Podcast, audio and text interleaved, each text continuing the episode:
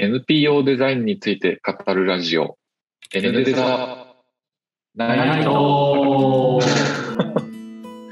タイミングがさっきより悪いですね。皆さんお仕事お疲れ様です。タイカンパニーの生駒と。ガーハの林田と。テラルネッサンスの小田です。この番組は NPO のデザインに関わる3人が夜な夜な語り合うラジオ番組です NPO デザインの面白さ楽しさ難しさなどなどここでしか聞けない話が満載。どうぞ最後までお付き合いください。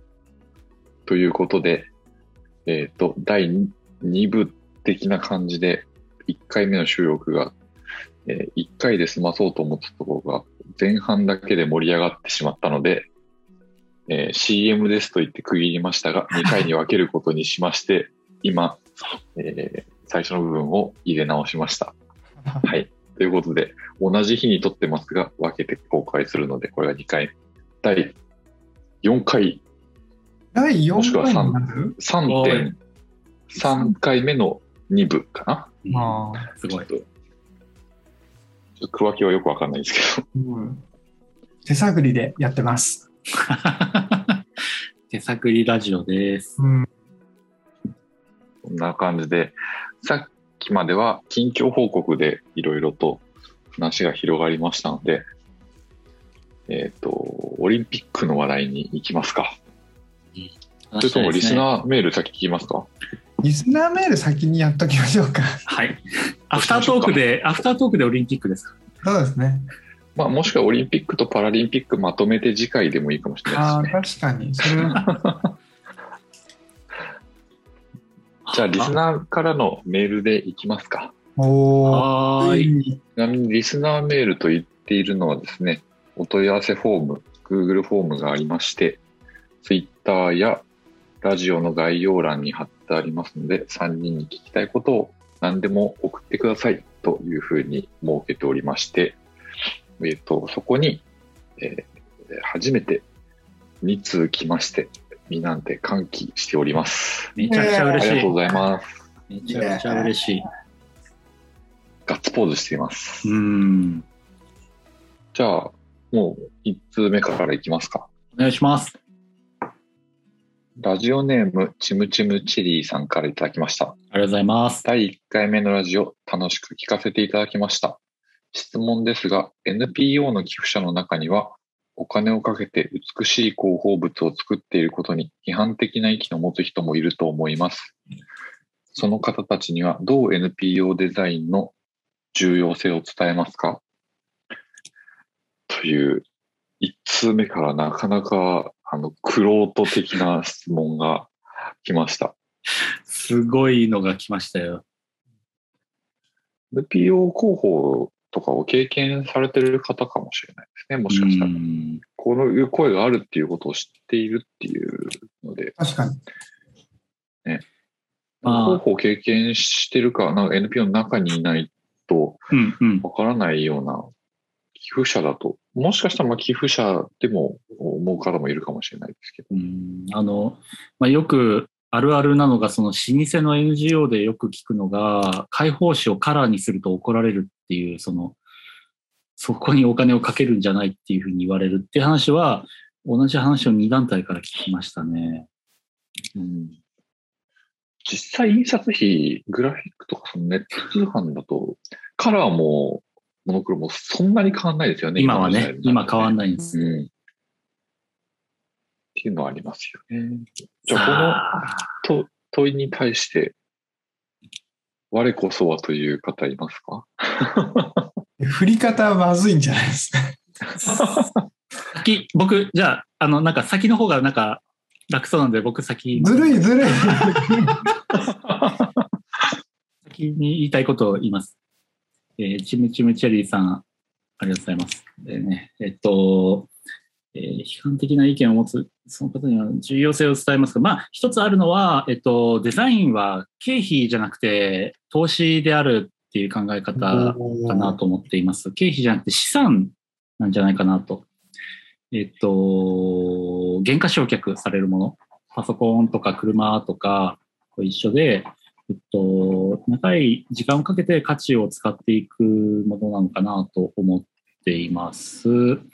なので、えっと、まあ、経費として考えると高いかもしれませんが、長年、えっと、培っていくもの、あの、培うというか、まあ、使い続けてえーいくものというふうに考えたら、まあ、高いものではないという考えもあるし、あと、まあ、お金はかかる。まあ、お金はかかるよねというところで、えっと、投資っていう考え方があって、まあ、その投資効果は見えやすいもの、見やすいデザインもあれば、見えにくいデザインもあるかもしれないけれども、まあ、あの、デザインを取り入れることで、有形無形の、その、いい影響っていうのが、えー起こることもあるので、えーまあ、そういったところで理解をいただくっていうのが、えー一つ手かなとは思いますが、なかなか難しいですよね。じゃあ、それを僕が寄付者の人に説明できるかっていうと、あ難しいな。以上です。その、今のところの、なんかこう、投資的なね、はい。意味合いを持っていてとか、あと、その原価償却的なみたいなことをおっしゃってましたけど、それはなんかこう、は林田さんもこう、誰かからこう、そういうことをこう影響を受けて、そういうことを考えるようになったのか、なんか面白いなと思って、原価償却にしても、投資にしても、そうだなと思うし、いや誰かから聞いたかもしれないし、読んだかもしれないけど、そこの出典は覚えてないけど、まあ、うん、なんでこんな高いんだろうって言われたときに、まあ、もちろん、その、かかる時間は、えーかかえっとそのデザインに仕上がるのに結構時間もかかるよねっていうところはあるんだけど、それってでも、それはデザイナー側のこの視点であって、っていうのもあって、まあ会社でこう原価償却とかいう、あと投資と回収がやっぱり、えっと会社の経営で大事っていうのを、まあ知り始めたっていうのもあるかもしれないですね。はい、そのあたりかな。なるほど、なるほど。じゃあつ次、私、私、私。えっと、あの、MC は答えなくていいんですよね。いやいや、最後、最後まとめで、はい。うん。えっと、私、そうですね。NPO デザインの重要性をどんなふうに伝えるか。うーん。まあ、まずね、今の林田さんもあったように、結構、特に NPO 業界的にはこういうテーマってあるあるですよね、っていうことに触れつつ、で、まあ、それをやってる当人たちがね、今ここにいて、で、その上で思うことは、なんだろうな、その、うん、お金をかけて美しい広報物を作る。あの、ココミュニケーションだと思ってるんですよね。デザインっていうことが。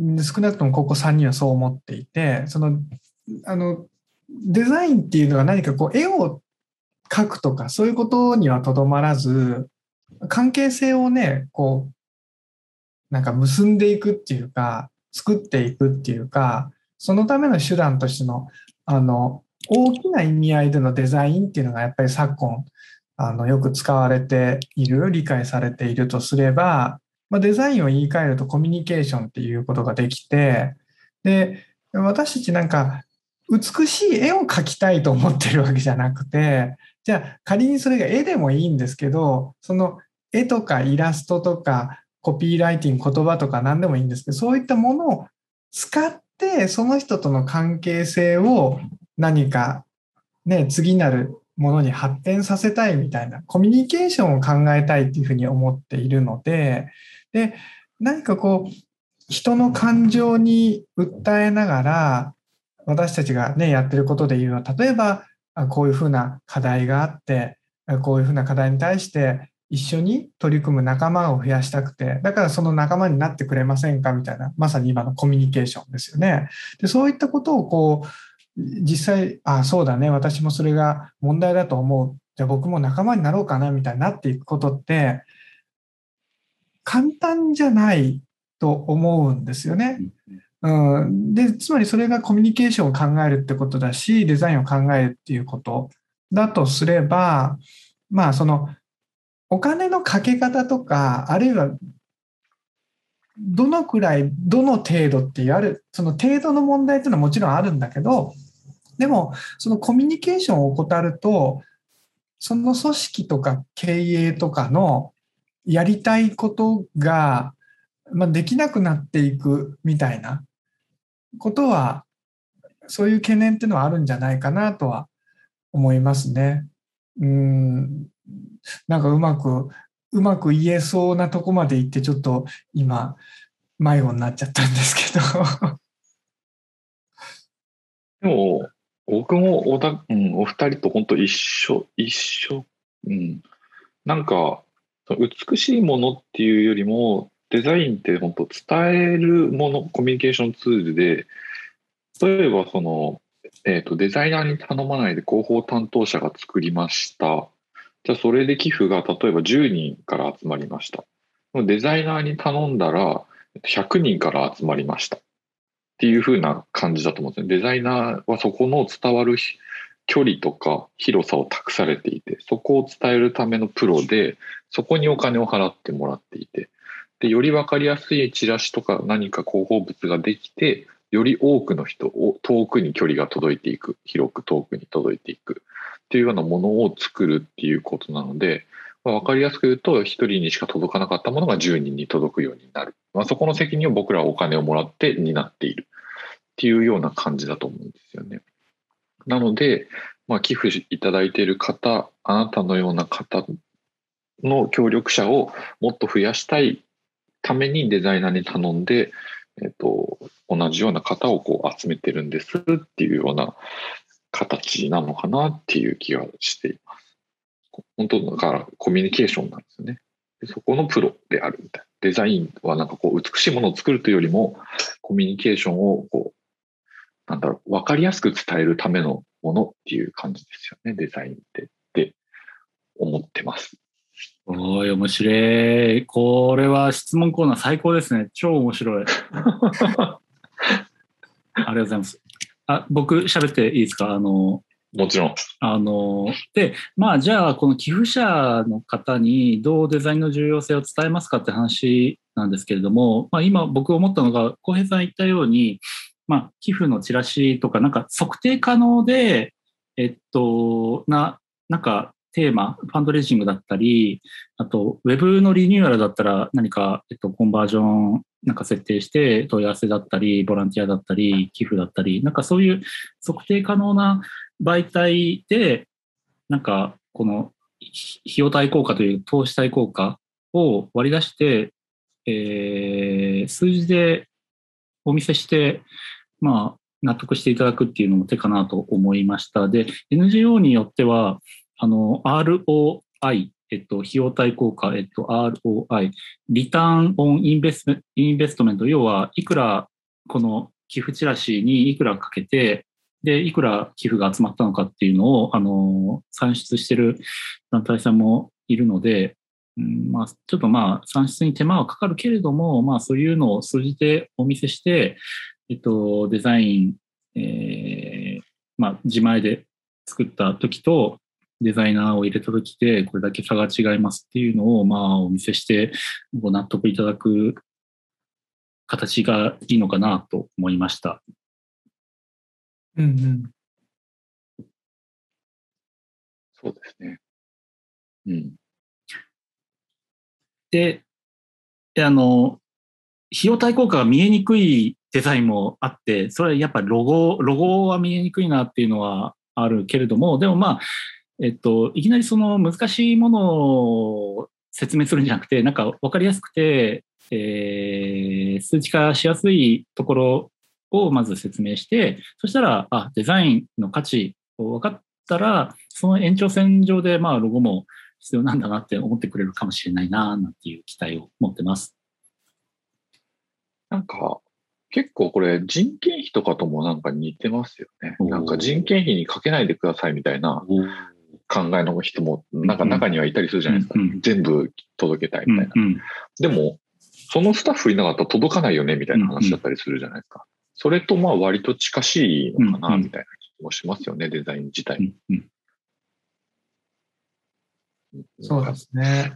うん、なんか、えだからその意味では、それは NPO だけじゃなく、まあ、き企業もそうかもしれないですけど、まだ、まだ企業の方がその理解があるようにも思いますが、日本社会におけるデザインっていうことのなんか認識っていうのは、今と昔、あるいはこれから10年、20年先では、ね、まるっきりこう違っていくだろうなとも思うので、今我々がこうやって、まあ、チムチムチェリーさんからもらってるような質問が、10年先、20年先だと、え、そんな時代があったんですか？みたいなことにもなるかもしれないですよね。デザインの理解っていうことが進んでいった先で。うん、そうかもしれないですね。うん。なんか、やっぱりデザイナーやってるっていうと、なんかこうアーティスト的な感じなんだね、みたいな感じで、こう、すごいね、絵とか描けてみたいな言われたりするけど、なんかそういうのを言われたデザイナーっていう仕事あんまり理解されてないんだな、とかって思ったりする。なんかこうアーティスト、クリエ、なんかゼロから1を作るクリエイターみたいな、アーティスト、自己表現をする人みたいに思われてたりするんだけど、なんかデザイナーってやっぱりそうじゃないよねっていう、こう言われた課題をどう分かりやすく伝えるかっていう解決方法をこう求めるみたいな感じだから、なんかそういうところの理解がきっと広がると、こういうクエスチョンというか質問ももしかしたらだんだん理解してもらえていくのかなっていう気はするなとは。デザイナーあるあるかもしれない。デザイナーやってるっていうと、なんかこうね、アーティスト的なものと思われるっていうみんなを経験してそうとか思いましたね。確かに。問いがあると話が出る出る。はい。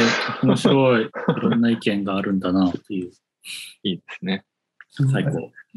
うんうん。お便り第1号。うん。ありがとうございます。ありがとうございます。ねチムチムチェリーさん、なんか、ご希望のノベルティがあれば、ステッカー、ステッカーが、今のところ有力な、そんなこのこと言って答えを、ジャンバーが欲しいとかって言われちゃいます。ジャンバジャンパーのデザインをしたラフみたいー。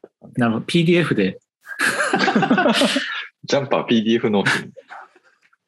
ジャンバーですって、カッコ PDF って書いてあるんですね。それ自分で入稿しろって。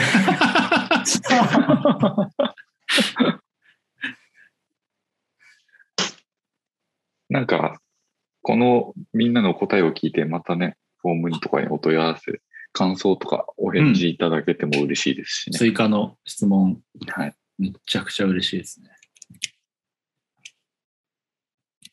記念すべき1通目、ありがとうございます。ありがとうございます。じゃあ2通目いきますか。お願いします。2通目、ラジオネーム、ゴリラのしっぽさん。ありがとうございます。ニコマさん、リンダさん、小田さん、こんばんは。いつも作業をしながら楽しんで聞いています。質問です。3人の出会いのきっかけを教えてください。また、皆さんがそれぞれに対して、〇〇さん、このスキルはマジで羨ましいなと思うスキルがあれば知りたいです。というメールいただきました。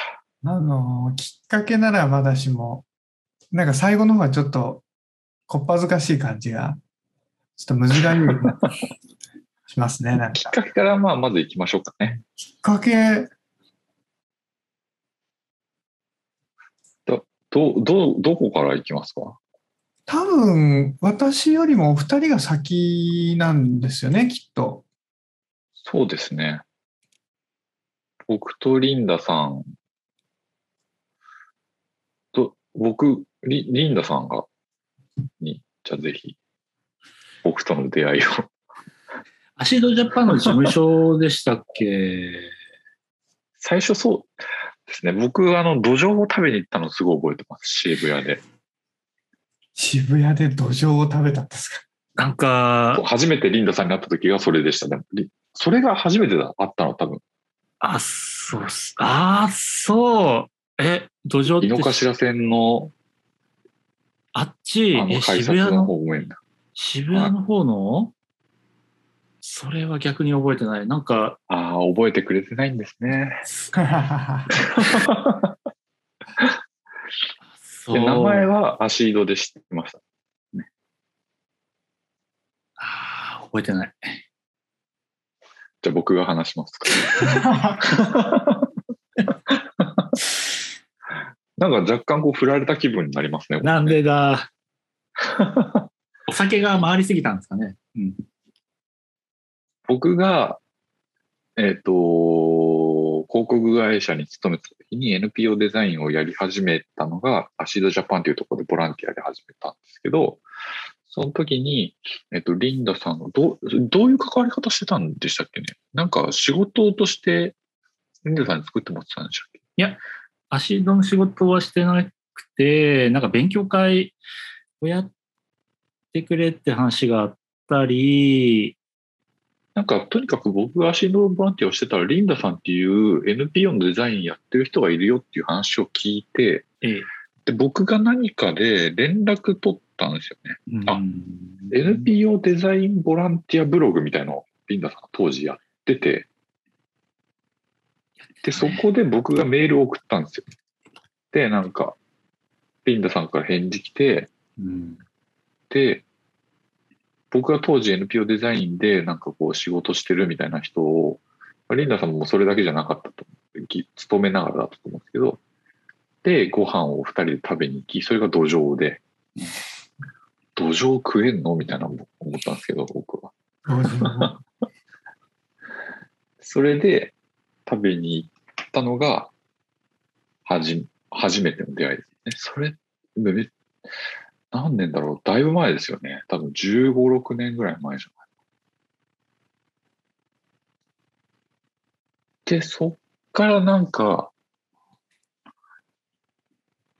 NPO デザインボランティアのなんかチラシを一緒に作って、作りましたね。なんかこう店に置きに置かせてもらいに行くみたいなのやったりとか、へえやりました。貸してもらう。なんかそんなことやってましたよね。やってた。一緒になんか仕事を一回だけなんか国連系のやつをやったた。りとかしたんですけど、まあでもそんなに一緒に仕事するみたいなことはそんななかったですけど、そんな時でも、あ NPO のデザインで仕事をして、バリバリやってる人がいるんだと思って、あ、これは自分もやっていけるんじゃないかって思ったきっかけがリンダさん。僕の中では NPO デザインの第一人者みたいな感じのイメージで、そこから繋がってるって感じです。僕とリンダさんは。今、メール、見つかりました？浩平さんからの初めてのメール。え、すごい。2009年4月16日。ええすごい。何年前？え？2009 ?2009 10 12年前か。はい。2009年。2009年。じゃあ僕があれですね。あの、前いた会社を辞める頃ぐらいですね。ああ、なるほ僕ど。2009年に辞めて世界一周行ってるんで結婚して。そうか。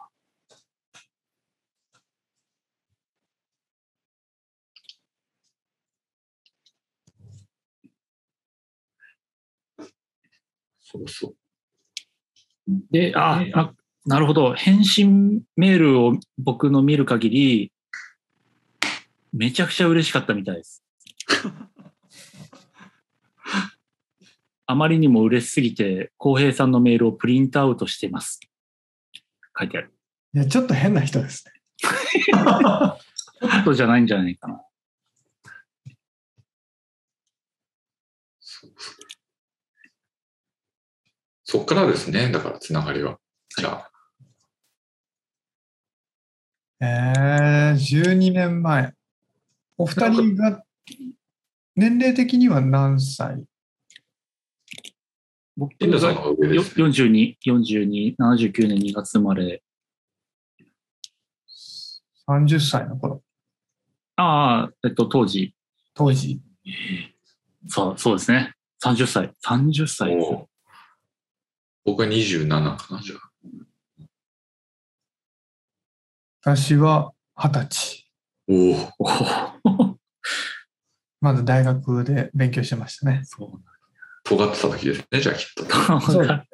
お二人が前線でやられてる時に私はまだ自分を磨いてる時でしたね。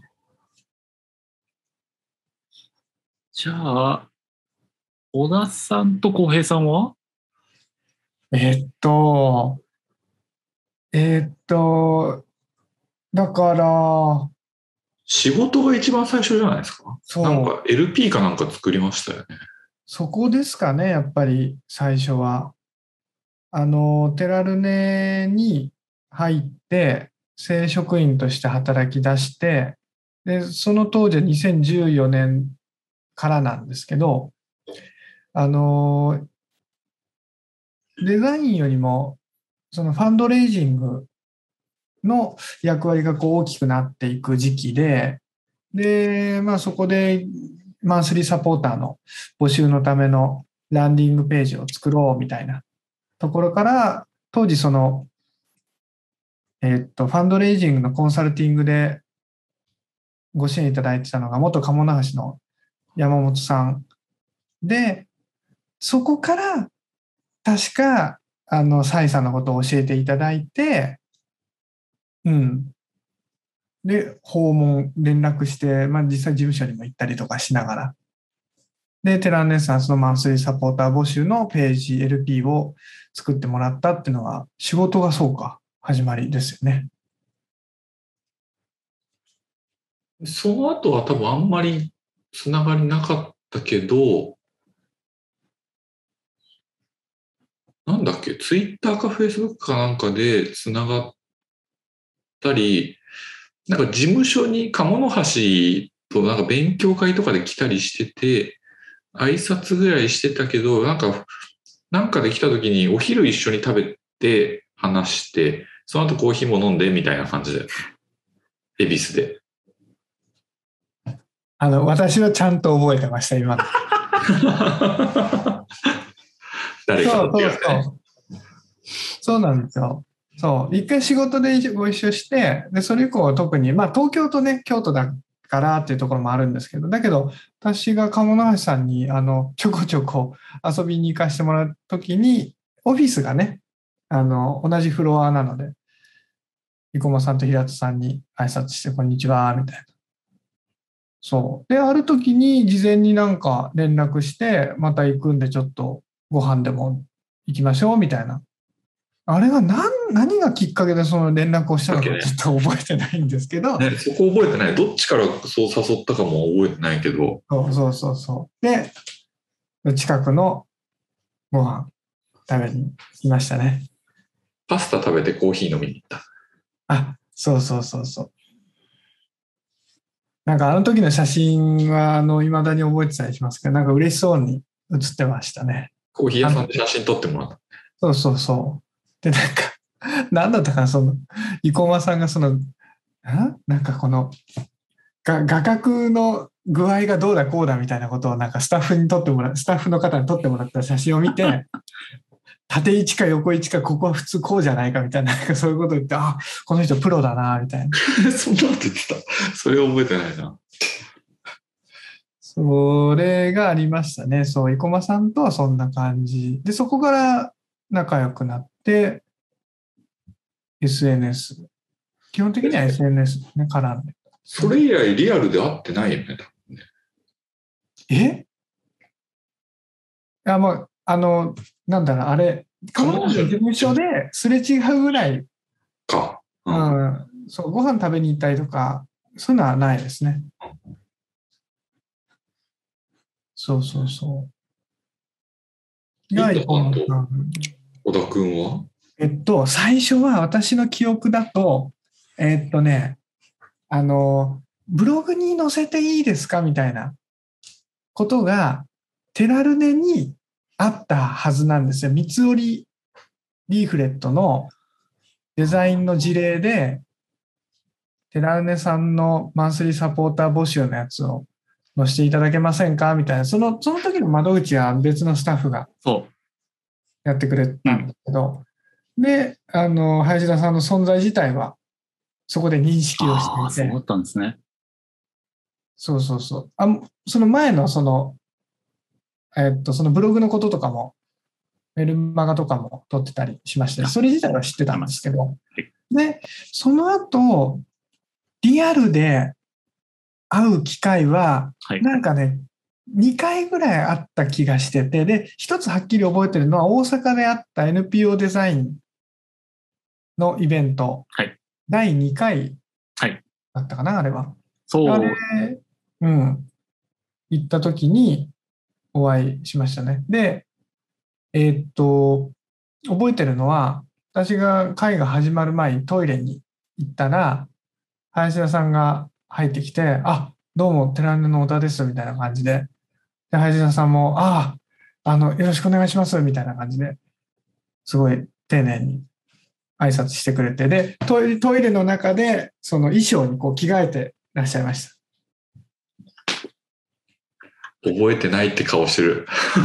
トイレの下りはちょっと、多分緊張してたんだと思います、イベントの運営で。はい。そう、あの、もう直前だったんで結構、気もそぞろに、あ、よろしくお願いします、みたいな。あ、でこうちゃんと着替えて、あ、この人もプロだなと思いました。ピンクの、ピンクのポロシャツにね。はい。そうそうそう。でも、そこで、あ、でもそれでちょっとお話しして、また、あの、京都なんかでやる機会があれば、またぜひ相談させてください、みたいな、なんかちょろちょろっとそういう話をしてそ、うです、そうです。で、それ以外、それ以降で、どうでしたかね？え、FRJ でたまたま、あ、そうだ。東京でファンドレイジングジャパンはい。のイベントではい。話させてもらって、そうですね。NPO のイベントって、それ、東京で僕とリンダさんとはい。柴田さんとやっ翔さんとやったの。大阪版のやつ。そう、そう。大阪版のやつ。あれがはじ初めてだったんですか？あそこに来ていただいて、へちゃんと喋ったのはあの時そう。なんか他のイベントでも、なんかお見かけしたりとかし。たことはなんかあったような記憶はあるんですけど、ちゃんと話したのは、その時だった気そう、がします。そう、そうです。合ってます。覚えてます。はい。リンダさんとの思い出めっちゃいろいろ思い出してきましたわ。あの、サービスグラントのなんか、行ったねイベントに六本木に一緒に行ったりとか、あと、クロスフィールズのロゴワークショップ一緒にやって、ああ、やった、あれよかった。あれは本当よかったな。へー2回ぐらいに分けてやったんですね。そう。あれも。ロゴのワークショップ。ロゴ作りワークショップをリンダさんがやるっていうので声かけてもらって、で僕はサポートみたいな感じで一緒にやって、なんかみんなでロゴ書いてもらって、それをじゃあ形に落とし込むっていうのを僕とリンダさんで手分けして作ってみたいな。一週間でね。疲労それが今はの、今の、それがはい。そうそうそうえーそれが今のクロスフィールズのロゴなんですか？はい。もうそろそろリニューアルするんじゃないかとあ、そうだったんだ。知らなかった。いう気が、いう気が僕はしてるんですが、まあでもよく働いてくれたロゴを。そうね、今はなき地球広場で、疲労の、やりましたよね。うん、すごいよかった、あれ。あれきっと僕が多分旅行から帰ってきて、リンダさんとまた連絡取って、うん。多分あれ、サイ作る前とかじゃないかな。サステナで働いてた頃とかな気がしますね。そう、最初、エーコンっていう、まあ、NPO のコミュニケーションをサポートする団体が東京にああってというか、今もあるんですけど、で、エーコンに最初依頼があって、まあ、で、プロボノの団体で、で、僕もそこに関わってて、で、クロスフィールズさんからロゴのそのプロボノの依頼があってっていう話があったので、まあ、プロボノするにしてもなんか、ちょうどその頃、ワークショップ形式で何かを作るっていうのに、ちょっとじ、なんだろう、チャレンジしてた時期で、うんと、なんかこう、えっと、ロゴ、NPO のロゴの依頼があったときに、なんか担当者とか代表の人だけでこうやり取りをして、なんか納品して終わりっていうのがなんかちょっと寂しい気がしていて、もうちょっとなんかせっかくこのロゴを作るって、すごい、なんというか、みんなの考えとか、あみんなの考えじゃないですね、えっと、団体の理念をみんなで共有して形にするすごいプロセスだから、それを共有しないのめちゃくちゃもったいなくないって思って、で、ロゴのワークショップをできないかなとか、なんか、ちょうどその頃 IDEOの、その、 TED があった頃かな、 IDEOのデザイン思考とか、その quick prototyping とか、なんかそういうのに影響を受けてた時期で、なんか、パッとみんなで集まって ideation というかアイデア出して、それをすぐ形にして、ブラッシュアップして形にしていくっていうのに、すごい憧れていた時期で、じゃあせっかくプロボノに作るんだったら、ワークショップ形式で、そのやったことないですけど、ロゴ、その当当時はロゴのワークショップってどうなのになるか分かんなかったけど、で、不安だったんで、ちょっと不安だ、ちょっとクオリティの面で不安だなと思って、浩平さんにちょっとヘルプというか、ちょっと、ちょっとすいませんっつって声かけた記憶がある。へえ。多分2010 10年、11年とかそんぐらいですよね。めちゃくちゃ面白かった。デザイン、僕のデザインキャリアの中で一番面白かったかもしれない、あの瞬間が。リンダさんからは出てこなかったですけどね、その iPad の話。そういえば、と思って。まあ、最初の出会い、最初の出会いってお題ですから。あそうですね。はい。まあ、それ出会ってからの話ですね。出会ってからの話、いやー、クロスフィールド、あの景色、夏のあの緑が溢れる窓から見れる木漏れ日とか、あの場所も最高だったな。なんか、広尾の駅の近くでラーメンかなんか食べて帰りましたよね。それは覚えてない。また振られてますよ。多分、ワークショップでいっぱいだったんだと思う。すごい。いっぱいいっぱい。いっぱいいっぱいだな。でも、リンダさんが東京にいる間、あの、二人でってことはなかったですけど、アシードのメンバーとか、なんか、何人、飲みに行ったりとかしてましたよね、たまにね。何回か。あれ？覚えてないですか？なんだっけ？なんかあの、なんだっけな。パープルアイズの高田さんとかがいる時に飲んだりとか、覚えてないな、リンダさん、その、もあの、ママサう、まさね。とか、まあ、アシード系うのん。2、3回ぐらいあった気がしますよ。僕は覚えてますよ。言ったかもしれない。3人、あれですね、落ち着いた頃に3人でガチで収録できるといいですね、飲みながら。リアルがまだないですね。3人が集結っうん。ていうのはまだないですね。武道館でやりましょうか。武道館のい きなりそ武道館の外で。屋外でこう、2メートル以上離れてたら、収武録で道きるじゃないですか館って。いう居酒屋とかないですかね。ダジャレ。そうですよ。あそうですよ。武道館収録ですっつって、武道館の敷地内で収録したらいいんですよね。そうですね。でもあれですね、本当なんかこう、やっていくうちにね、100回とか、はい。そういうメモリアルな収録の時とかは、なんかそういうね、楽しみですね。うん。いいですね。うん。武道館もいいけど、なんかこの3人を象徴する場所みたいな、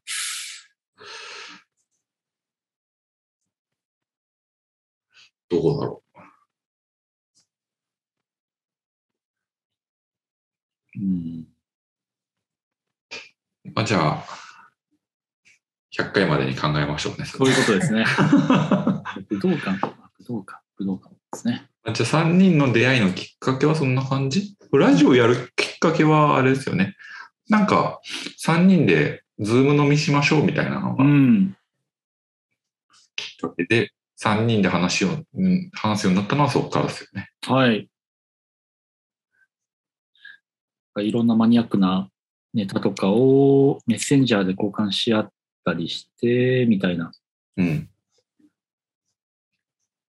流れがあったかと思います。ゴリラのしっぽさんのもう一個の質問で、まるまるさん、このスキルはマジで羨ましいなと思うスキルがあれば知りたいですと。うん、スキル難しいですね。作業をしてるところを見てるわけでもないし。まあ広い、広い意味でのスキル。うんうんうん。デザインスキルみたいなね。デザイン。なんか、どうですか？ありますか？まあ、ひ広くこう、こういうとこがすげえなっていう、なんうんかそんな感じでいいんですよね。はい。思います。うん。じゃあ僕から、なんかすごい一番手、うどんどんん、取ってきますね。取りたがりますよね。からは、浩平さんはやっぱりスピードもクオリティも僕の10倍、僕が1作っ、1ずるずる作ってる間10、しかもいいものを10作る感じで、すげえなそんなことはないです。っていう人です。で、小田さんは、あの、まあ、応用力というか、あーいろんなものを統一の、その、えーデザイン、なんか、デザイナーとしての能力もあるし、あと、全体統括のディレクションをすることもできるし、いろいろできる人だな。こういうところですごいな。僕はまだディレクター、ディレクター、うんと、なんか、ディレクションはまだ2年目というか、全然まだまだなので、人に何かをお願いしたり、人の進行、デザイナーの、えー進行管理をしたり、えーまだ初心者なので、ぜひ、いろいろ学ばせていただきたいなと思ってる感じです。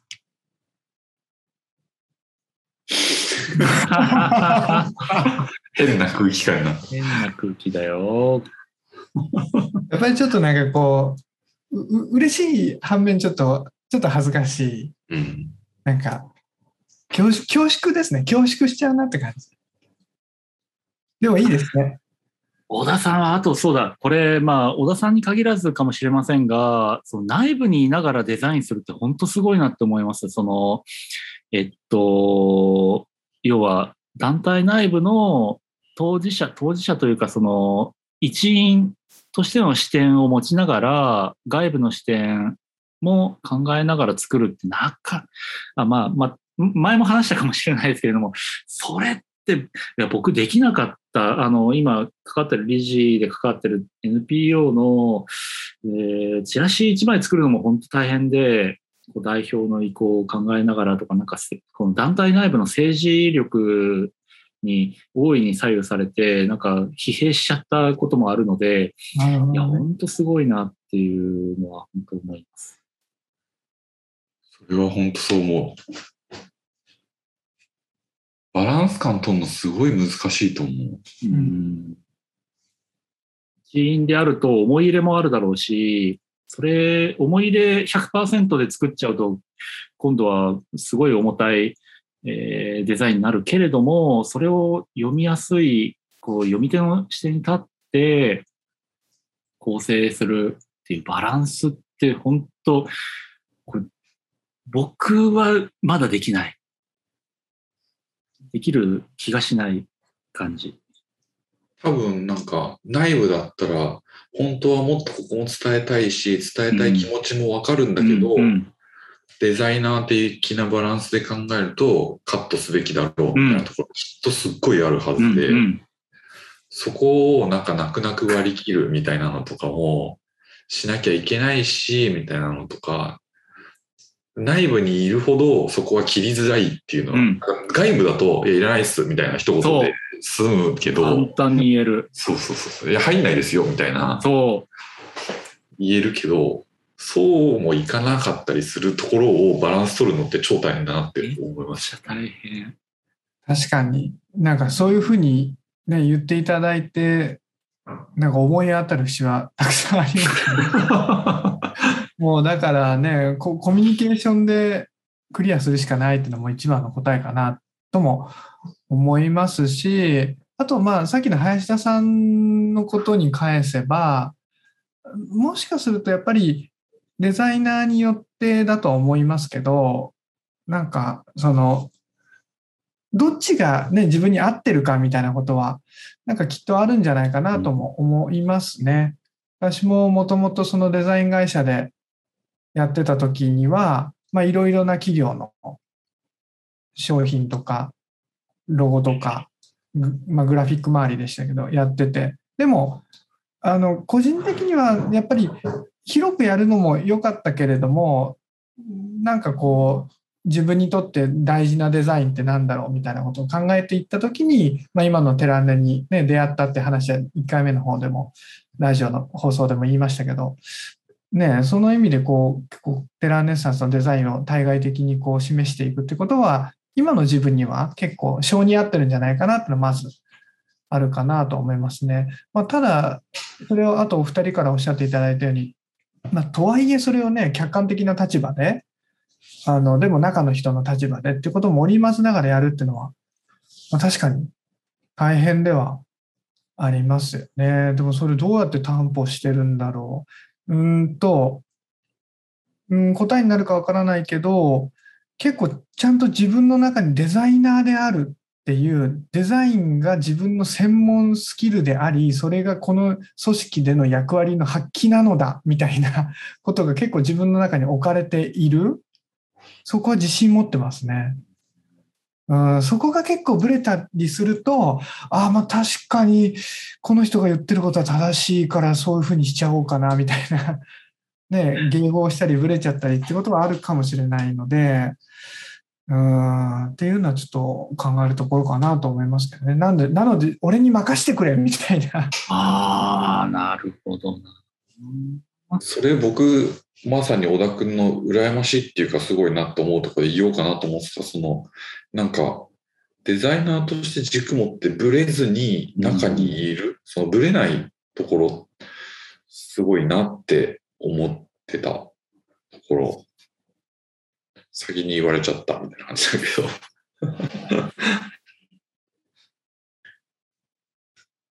ありがとうございます。じゃあ、そのまま、飯駒さん、林田さんの、今私のやつちょっと言ってくれたんで。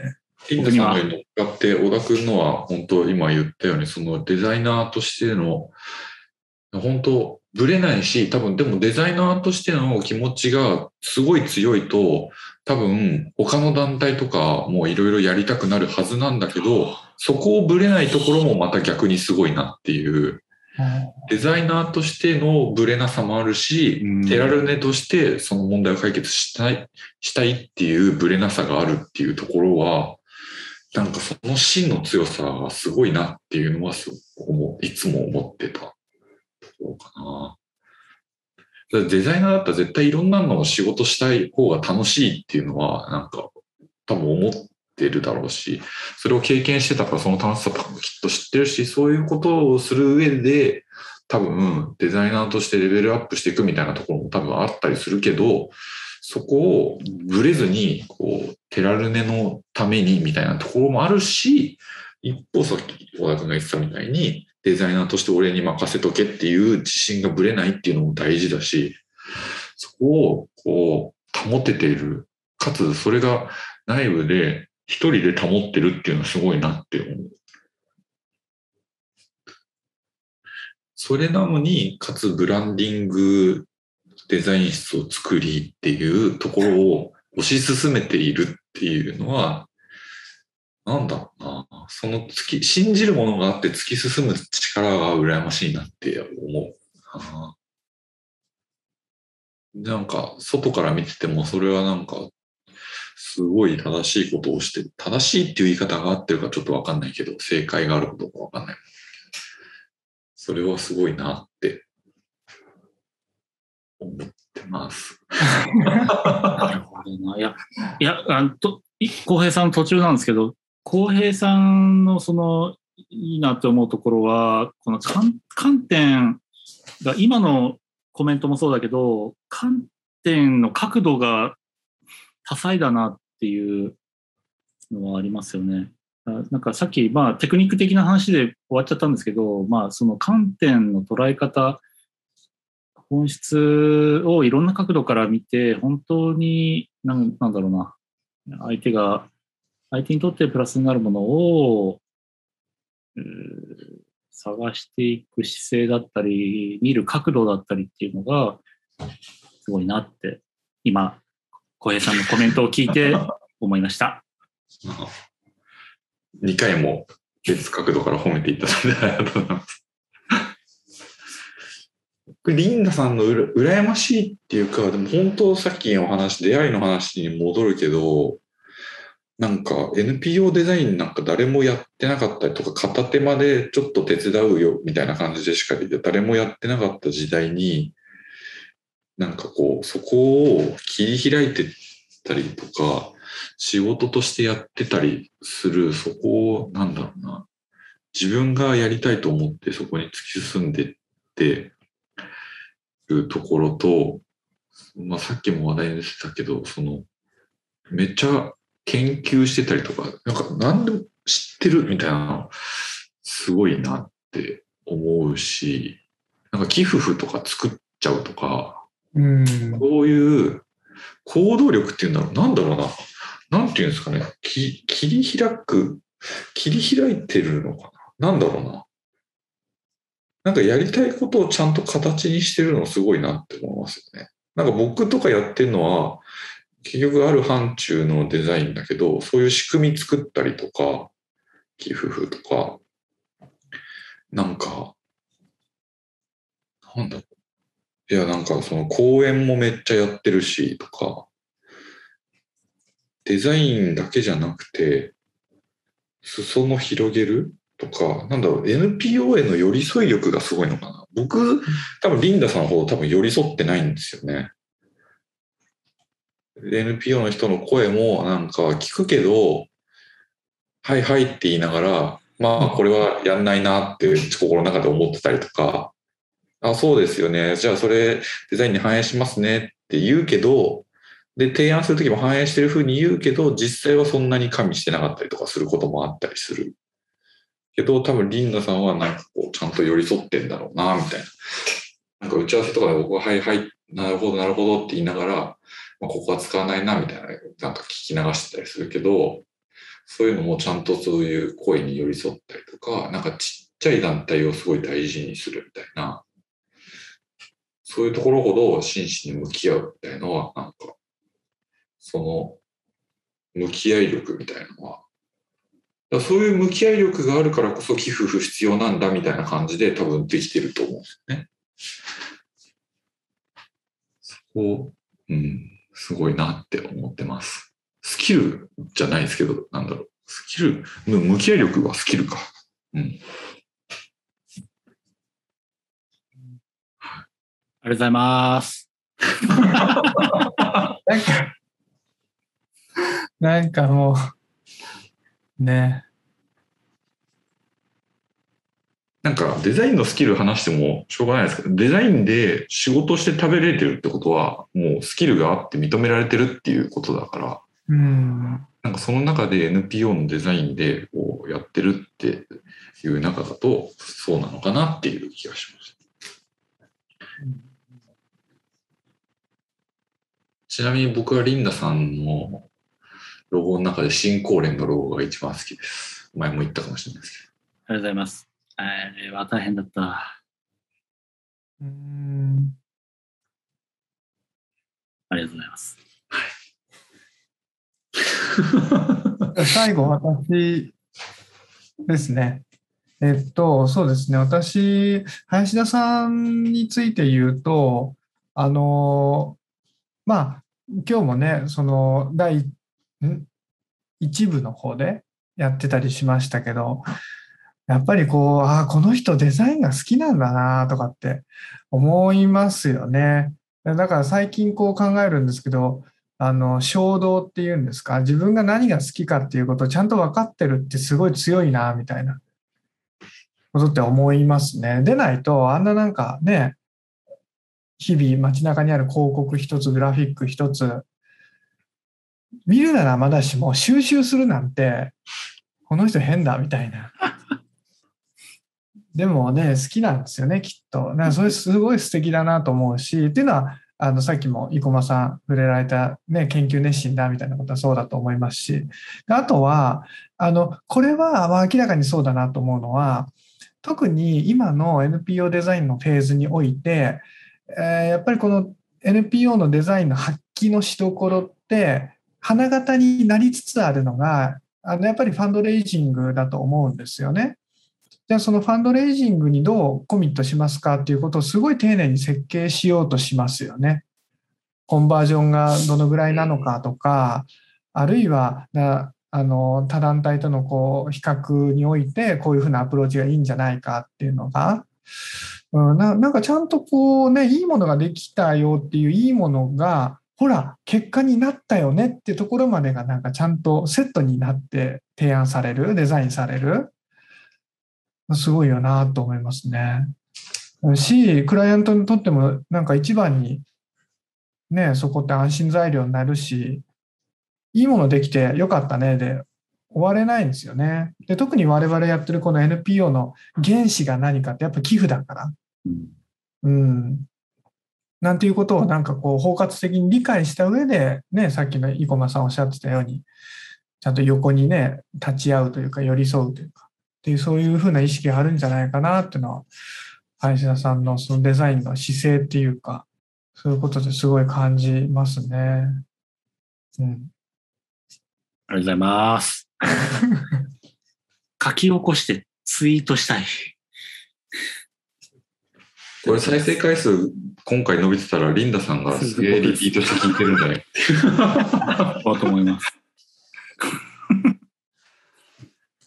と、生駒さんについては、あの、なんでしょう、やっぱり我々デザインする3人にとってもう共通だと思うんですけど、いかにね、その言語化するかっていうことって超大事だと思ってて、何が本当の課題で、じゃあ何が本当の解決でっていうことが、まずそれを観察すること、正しく。で、かつそれが、あの、精度を高く再現すること。精度を高く再現することは、もちろんグラフィックに起こすとか、コミュニケーションに起こすってことはあるんだけど、その一歩前の言語化っていうところがなされるかどうかっていうのが超重要っていうのはこの3人にはもう共通の理解なんだけど、そういったことをかなりやっぱり秀でてやってらっしゃるなっていうのは、あの、アウトプットされるものを見て、なおのことをよく思いますね。うん、で、それがさらに言うと、もしかするとこれはある種、今、意識的にそれをやってるような気もするんですけど、ノートの更新のあたりなんかからも、そういったことはなんか感じられるなって思います。あとは、まあ、それこそテクニカルな話になれば、えっと、まあ、生駒さんがやられる紙もそうだし、ウェブもそうなんですけど、あの、空間の使い方が美しいな、みたいなのは見ててよく思いますね。うん、あの、書体の選び方一つ、あの、写真のレイアウトの仕方一つ、なんか、もちろん息苦しくないっていうのはもちろんそうなんですけど、でも、ね、空間が空きすぎているわけでもなくて、なんかね、あの、うまく表現できないんですけど、結構、その、生駒さんないしはサイの、そのデザインの、特にグラフィックにおける空間の使い方っていうことに関して言うと、うん、うまく表現できないけど、感覚的に言うと、ちょっとウキウキムズムズするような感じがします。それは、なんか、もう一言別の言葉で照射すると、介入できそうな感じ。つまり、あの、完成された、なんか美術品じゃないみたいなことを言いたくって、あ、ちょっとなんかこう手に取ってみるみたいな。みたいな感じです。おーっていうのがすごいなって思います。聞いてると恥ずかしくなるね。大の男3人がお互いに褒め合って、恥ずかしくなっちゃってる。そこを見越してのゴリラのしっぽさんのこのメールなのかもしれない。はい。してやったりな感じですかね。いや、すごい、お便りのコーナー盛り上がりましたね。盛り上がりますね。そうですねそしたら、話した感じですかね。はい。いやー、お便りぜひいただきたいですね。これはすごいいいコーナーだ。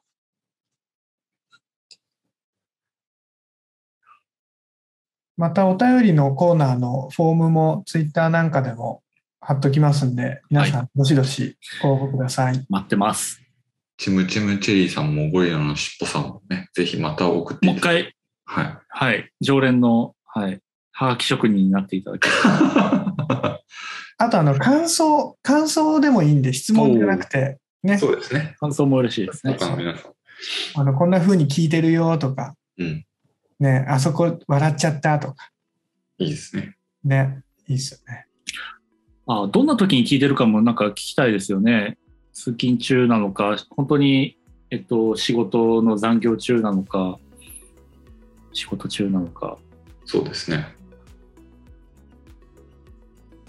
僕は仕事しながら垂れ流して聞聞いてました。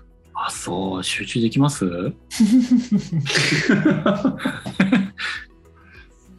どっちかに集中してますねど。っちかに集中。これ、オリンピックの話します？もう結構いい。お腹いっぱいですよね。そうですね。はい。何分喋ったんだろ9時半からスタートして、前室は1時間半。う。前室がい。長い。前室がね、前室ってなんだっていう話だけどう、ん、前室があった2時間半ぐらいだから話してるんじゃないですか？すごい。2回に分けてよかった、やっぱ。あ、本当？うん。よかったと思う。これ、もう指名でいいんですか？そうですね。そろそろ。はい。あ第3回を2回に分けましたけど、じゃあ最後みんなちょっとずつ第3回やった感想を喋って終わりにしましょうか。うん会長はさすが。な何の会長？わかんないじゃあ、小田くん。あはいはい。はい。第3回。面白かったですね。